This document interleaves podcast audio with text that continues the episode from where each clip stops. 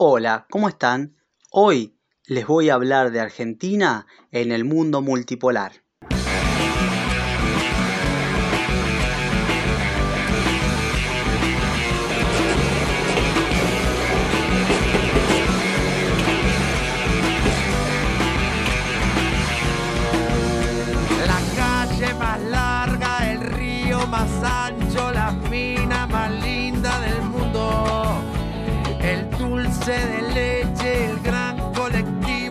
Alpargatas, soda y alfajores. Las huellas digitales, los dibujos animados, las jeringas descartables, la virome. La transfusión sanguínea, el 6 a 0 a Perú y muchas otras cosas más. La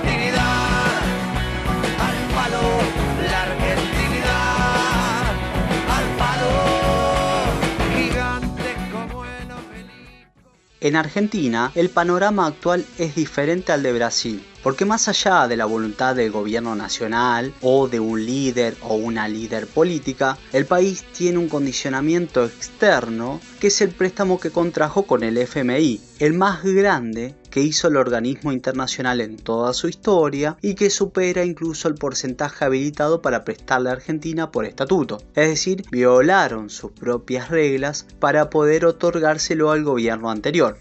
Entonces, ese condicionamiento no le permite actuar libremente. Bien sabemos que el FMI es un organismo cuyo fundador y accionista mayoritario es Estados Unidos y que lo utiliza como un elemento estratégico de dominio, de manipulación a los países que les presta dinero para que actúen conformes a sus intereses o el de Occidente en general. Pero ojo, más allá de este punto que no podemos solayar, Argentina tiene un galimatías, un desorden interno que es difícil de comprender y que en este capítulo voy a tratar de desenredar y darles la mayor claridad posible sobre el tema, aunque eso signifique quizás herir susceptibilidades. Pero para empezar a cambiar la historia, que se repite como un loop permanente en nuestro país que va de crisis en crisis, considero que debemos intentar cosas nuevas, diferentes, por ejemplo, hablar con objetividad, sinceridad, sin retasear hechos o parte del pasado para favorecer determinadas posturas ideológicas. Es conocida la frase que dice, la locura es hacer lo mismo una y otra vez pero esperando resultados diferentes, que pertenece a la novela Sudden Ditch de Rita Mae Brown. Bueno, con este episodio espero aportar algo diferente. A partir de la crisis del año 2001, el mapa político argentino se reconfiguró. Es algo que se vio reflejado en las elecciones presidenciales del año 2003. Es en ese momento en que gana Néstor Kirchner, un gobernador de una provincia de la Patagonia desconocido, y así nace el kirchnerismo, que es el espectro mayoritario dentro del peronismo. Luego surge el PRO, encabezado por Mauricio Macri, y una vez que incorpora a la UCR en sus filas, se vuelve un verdadero frente de poder que nuclea todo el antiperonismo a nivel nacional. Así nace el mal llamado macrismo o antikirchnerismo. Por ende, la sociedad argentina comenzó a polarizarse fuertemente. Esta gran polarización de la política llevó a que el debate sea absorbido por la grieta que se lleva la centralidad en todo. Macri versus Cristina, kirchnerismo versus anti-kirchnerismo. A partir de ahí se anuló el debate profundo que nos permitía aproximarnos a la realidad que es la única verdad. Se canceló el espíritu crítico y caímos en el facilismo. Y reina el macartismo, donde siempre el malo es el de la vereda de enfrente y los míos son los buenos. Pero ahora vamos a lo profundo. Los macristas o antiperonistas ven al kirchnerismo o al peronismo como el símbolo de la corrupción y votan a Mauricio Macri y a los suyos porque son los que, según ellos, enarbolan la bandera de la honestidad pero ignoran o prefieren ignorar el origen de la fortuna de la familia Macri, cuyo padre llegó de Italia sin nada más que lo opuesto y a lo largo de los años formó un gran capital a base de negocios de empresas propias que contrataban con el Estado. El número de sus empresas creció exponencialmente, por ende su fortuna, con la última dictadura militar a base de generosas y numerosas concesiones que le otorgaban desde el Estado Nacional. Ese gobierno de facto casi en el final, decidió nacionalizar la deuda privada de las empresas. Entre ellas estaban las deudas de las empresas de los Macri. Por ende, todos los argentinos y todas las argentinas les pagaron sus deudas. Uno de sus hijos es Mauricio Macri, quien heredó sus empresas, sus contactos y que construyó su carrera hacia el poder de manera como mínimo polémica. Él formó parte del gobierno de Carlos Grosso, considerado el más corrupto de la ciudad de Buenos Aires cuando esta ciudad era un municipio y tenía un intendente elegido por el presidente de la nación en su gestión. En ese momento había sido elegido por Carlos Menem. Fue condenado en dos instancias judiciales por las estafas perpetradas al Estado Nacional con su empresa de autos Sebel. Pero cuando la causa llegó a la última instancia, es decir, a la Corte Suprema de Justicia de la Nación, en esa instancia fue absuelto. Recordemos que era una corte que respondía a los intereses del presidente Menem y que se ganaría el rótulo de corte adicta por este motivo. En base a la causa de Macri, a sus miembros le iban a iniciar un juicio político, pero renunciaron antes para evitarlo. Durante su gobierno como presidente de la nación, Mauricio Macri en el año 2018 tomó el préstamo con el FMI luego de una crisis bancaria, algo que terminó condicionando al país y que es el núcleo de los problemas políticos, sociales y económicos actuales. Por el otro lado, tenemos al kirchnerismo, como máximo exponente dentro del espectro político conocido como peronismo, que se autopercibe patriota, progresista, defensor de los intereses de las mayorías, algo así como una izquierda, y que presenta a los de frente, al macrismo, a los anti-kirchneristas, como la derecha que gobierna en contra de los intereses de las mayorías aunque sus votantes ignoran o prefieren ignorar hechos que demuestran que no todo es lo que parece. Volvamos un poquito hacia atrás. Ustedes recordarán cuando les conté sobre la nacionalización de las deudas privadas en el último gobierno de facto. Eso lo llevó a cabo Domingo Cavallo, quien fuera luego nombrado ministro de Economía en la presidencia de Carlos Menem y quien ejecutó el plan de la convertibilidad conocido como 1 a 1. Néstor Kirchner era gobernador de Santa Cruz en ese momento y fue quien recibió por parte de Caballo las directivas para privatizar todas las empresas públicas propiedad del Estado. Entre ellas se encontraba el Banco de Santa Cruz, vendido a una familia muy cercana a los Kirchner de apellido Eskenazi, quienes formaron el grupo Petersen.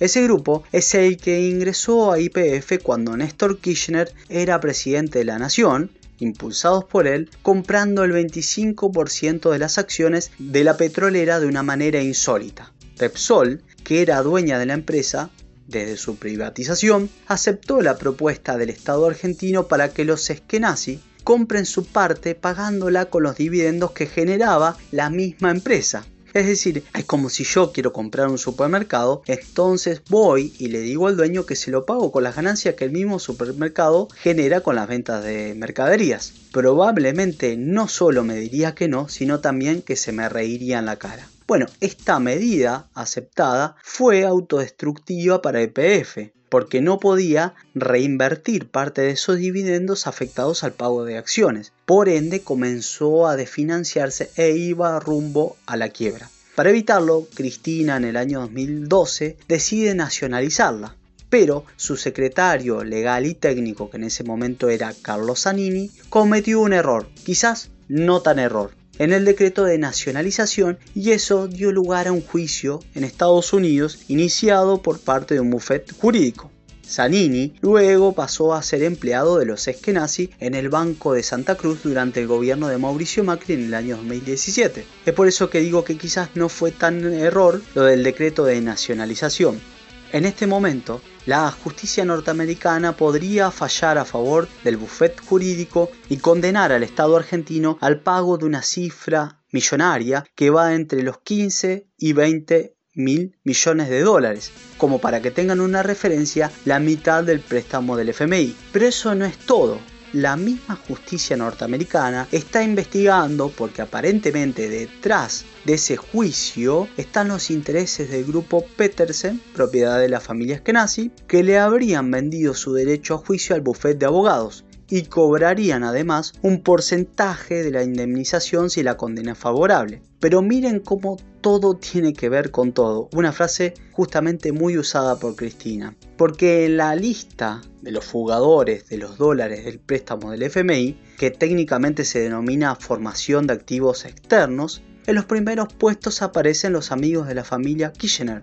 Sí, los Eskenazi. Esta lista fue publicada el 25 de mayo de 2020 en el cohete a la luna por el periodista Horacio Berbisky, un periodista para nada sospechado de ser anti-kirchnerista. Todo lo contrario, es muy cercano a Cristina Fernández de Kirchner. Si no me lo creen, pueden buscarlo en el sitio web de Cohete a la Luna y la nota se llama Los 100 de Macri. Todo este panorama me da la pauta de por qué en el actual gobierno peronista, integrado por Cristina, la investigación sobre la deuda condicionante de Mauricio Macri nunca avanzó, no solo en la justicia, sino también en la Comisión Bilateral del Congreso formada para esos fines y presidida por un senador kirchnerista. El gobierno aceptó Además, un ministro de Economía, una vez comenzado su gestión, enviado directamente desde Estados Unidos para negociar el acuerdo con el FMI. Una vez que cerraron el acuerdo, se fue. Y hoy paga esta deuda afectando notablemente los intereses de las mayorías, recortando el poder adquisitivo de los trabajadores, de los jubilados, profundizando las desigualdades sociales y la pobreza. Incluso por ese acuerdo con el FMI se obligan a jugar a favor de Estados Unidos en esta carrera que lleva con China.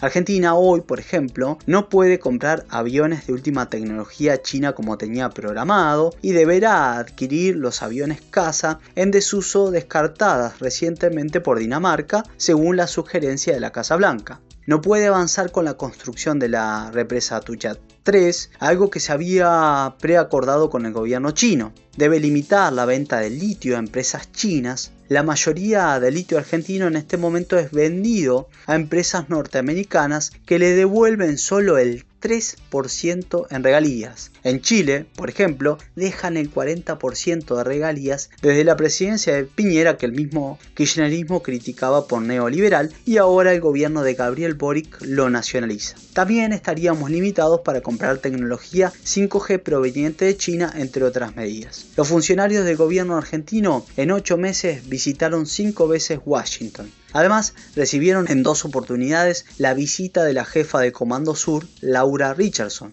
y en la segunda reunión estuvo sentada en la mesa cara a cara con las Fuerzas Armadas Argentinas. Esas son las consecuencias en cuanto a la política exterior del condicionamiento. En cuanto a lo interno, las consecuencias se pueden ver en el descontento generalizado de la sociedad argentina hacia la política tradicional, aunque quizás la gente no conoce en detalle todo este lado oscuro que les desarrollé recién que hace iguales a la derecha, entre comillas, como a la izquierda, entre comillas, en sus mañas, en sus negociaciones, en su corrupción, en su incapacidad de gobernar para las mayorías y en su actuar como corporación ante ciertos hechos. Según las encuestas, muchos y muchas canalizarían esa indignación en gran parte votando a Javier Milei en las elecciones presidenciales de este año porque lo ven como un outsider, alguien que viene de afuera de la política, que no está manchado con todo este ambiente turbio y que le grita a la clase política lo que ellos le querrían decir a la cara.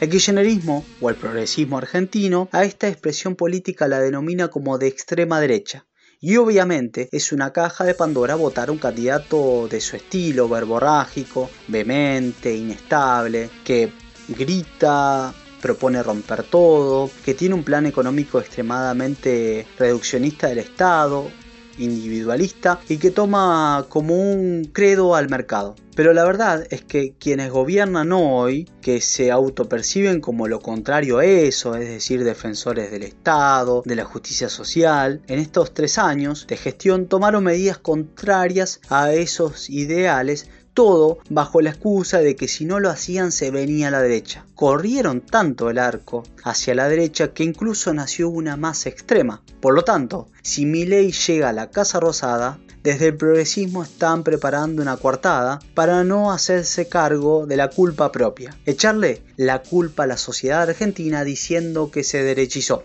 cuando los únicos que no pararon de derechizarse en todo este tiempo fueron ellos mismos. Nos vemos en la columna que viene.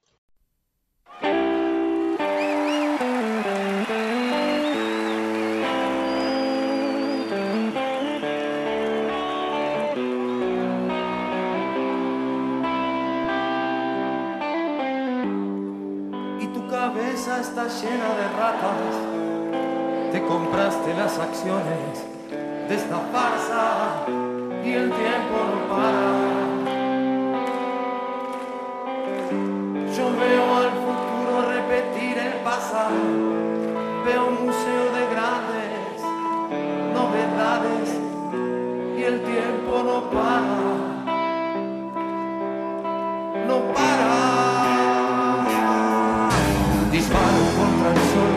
Fuerza del ocaso. Mi ametralladora está llena de magias, pero soy solo un hombre más, cansado de correr en la dirección contraria, sin podio de llegar y mi amor me corta la cara, porque soy solo un hombre más. Pero si pensás que estoy derrotado, Quiero que sepas que me la sigo jugando, porque el tiempo, el tiempo no para. Unos días y otros no, estoy sobreviviendo sin un rasguñón, por la caridad de quien me detesta. Y tu cabeza está llena de ratas, te compraste las acciones de esta farsa y el tiempo no para. Yo veo al futuro repetir el pasado, veo un museo de grandes novedades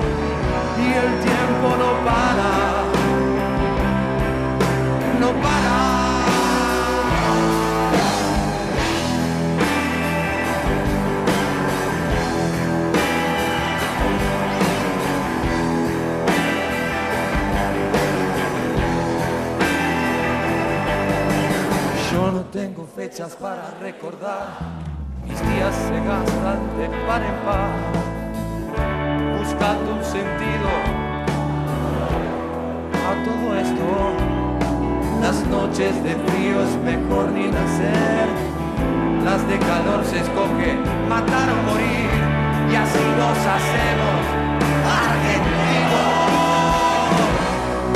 Nos tildan de ladrones, maricas, palomeros sumergieron a un país entero, pues así se roba más dinero.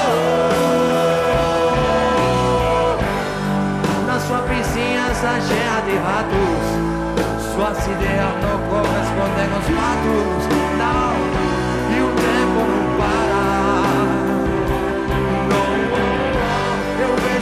vejo o futuro repetir o passado, eu vejo o museu de grandes novedades e o tempo não para.